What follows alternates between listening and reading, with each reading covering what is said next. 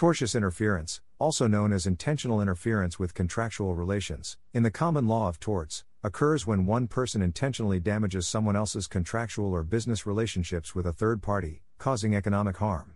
As an example, someone could use blackmail to induce a contractor into breaking a contract, they could threaten a supplier to prevent them from supplying goods or services to another party, or they could obstruct someone's ability to honor a contract with a client by deliberately refusing to deliver necessary goods. A tort of negligent interference occurs when one party's negligence damages the contractual or business relationship between others, causing economic harm, such as, by blocking a waterway or causing a blackout that prevents the utility company from being able to uphold its existing contracts with consumers. Description Tortious interference with contract rights. Tortious interference with contract rights can occur when one party persuades another to breach its contract with a third party, for example, using blackmail, threats, influence, etc or where someone knowingly interferes with a contractor's ability to perform his contractual obligations, preventing the client from receiving the services or goods promised, for example, by refusing to deliver goods. The tortfeasor is the person who interferes with the contractual relationship between others.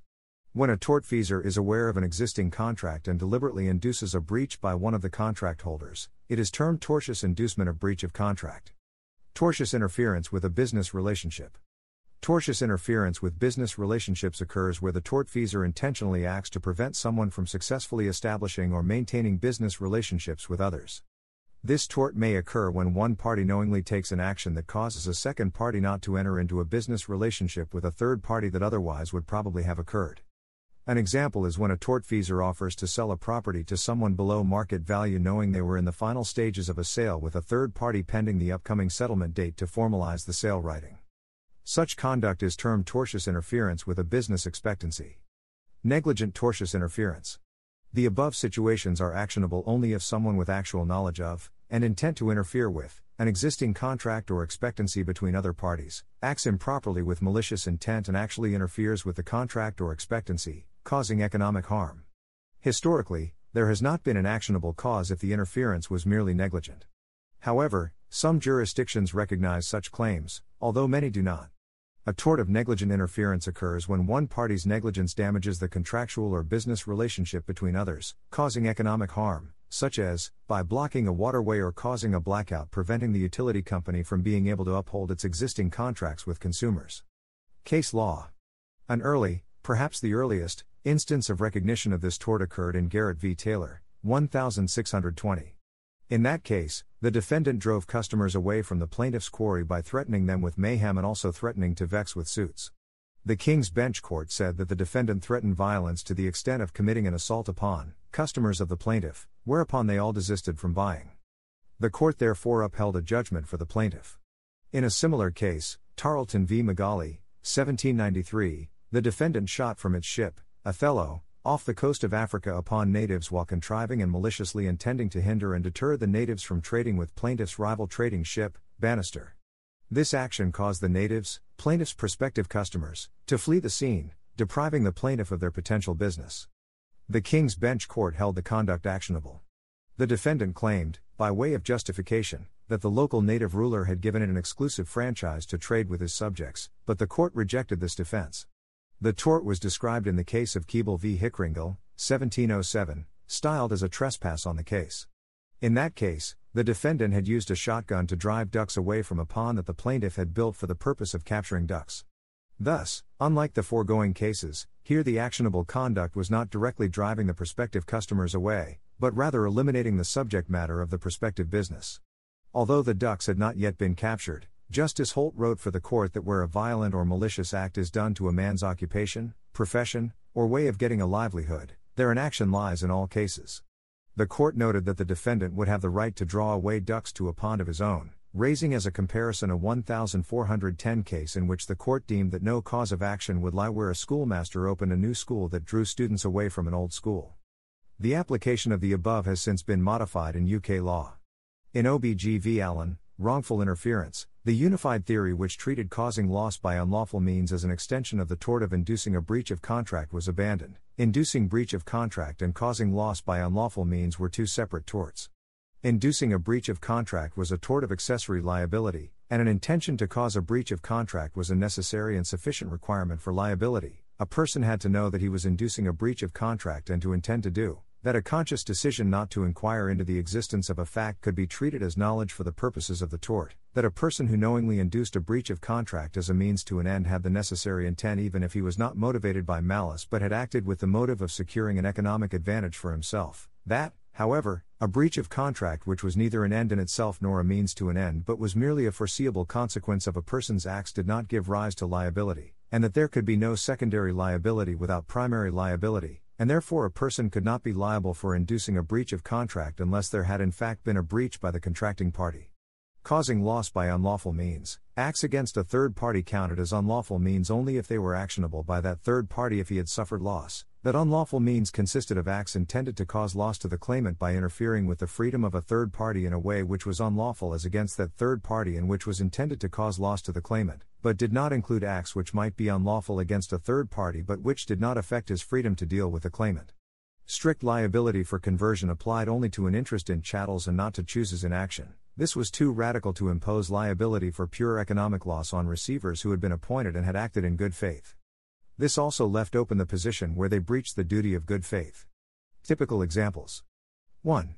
Tortious interference of business, when false claims and accusations are made against a business or an individual's reputation in order to drive business away. 2. Tortious interference of contract, when an individual uses tort, a wrongful act, to come between two parties' mutual contract. Striking. In the United Kingdom, a trade union encouraging or facilitating workers to take strike action commits tortious interference with the employee's contracts of employment, unless the action is conducted in accordance with Part 5 of the Trade Union and Labor Relations, Consolidation, Act 1992, as amended. Elements.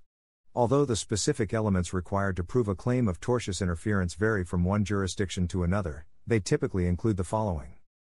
1 the existence of a contractual relationship or beneficial business relationship between two parties. 2. Knowledge of that relationship by a third party. 3. Intent of the third party to induce a party to the relationship to breach the relationship. 4. Lack of any privilege on the part of the third party to induce such a breach. 5. The contractual relationship is breached. 6. Damage to the party against whom the breach occurs. The first element may, in employment at will jurisdictions, be held fulfilled in regards to a previously unterminated employer or employee relationship. In California, these are the elements of negligent interference with prospective economic advantage, which the plaintiff must establish. 1.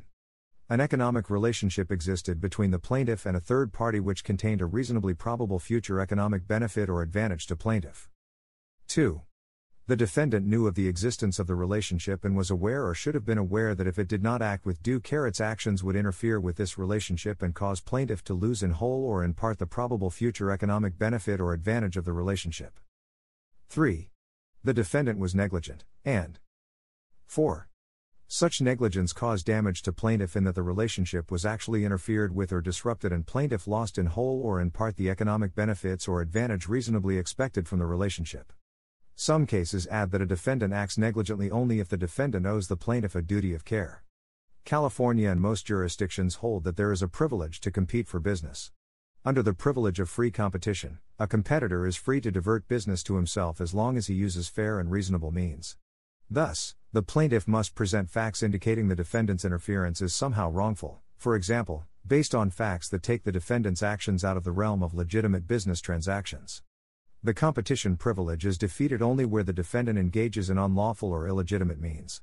Wrongful in this context means independently wrongful, that is, blameworthy or independently wrongful apart from the interference itself.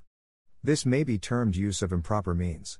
Commonly included among improper means are actions which are independently actionable, violations of federal or state law or unethical business practices, for example, violence, misrepresentation, unfounded litigation, defamation, trade libel or trademark infringement. Other examples of wrongful conduct are fraud, misrepresentation, intimidation, coercion, obstruction or molestation of the rival or his servants or workmen.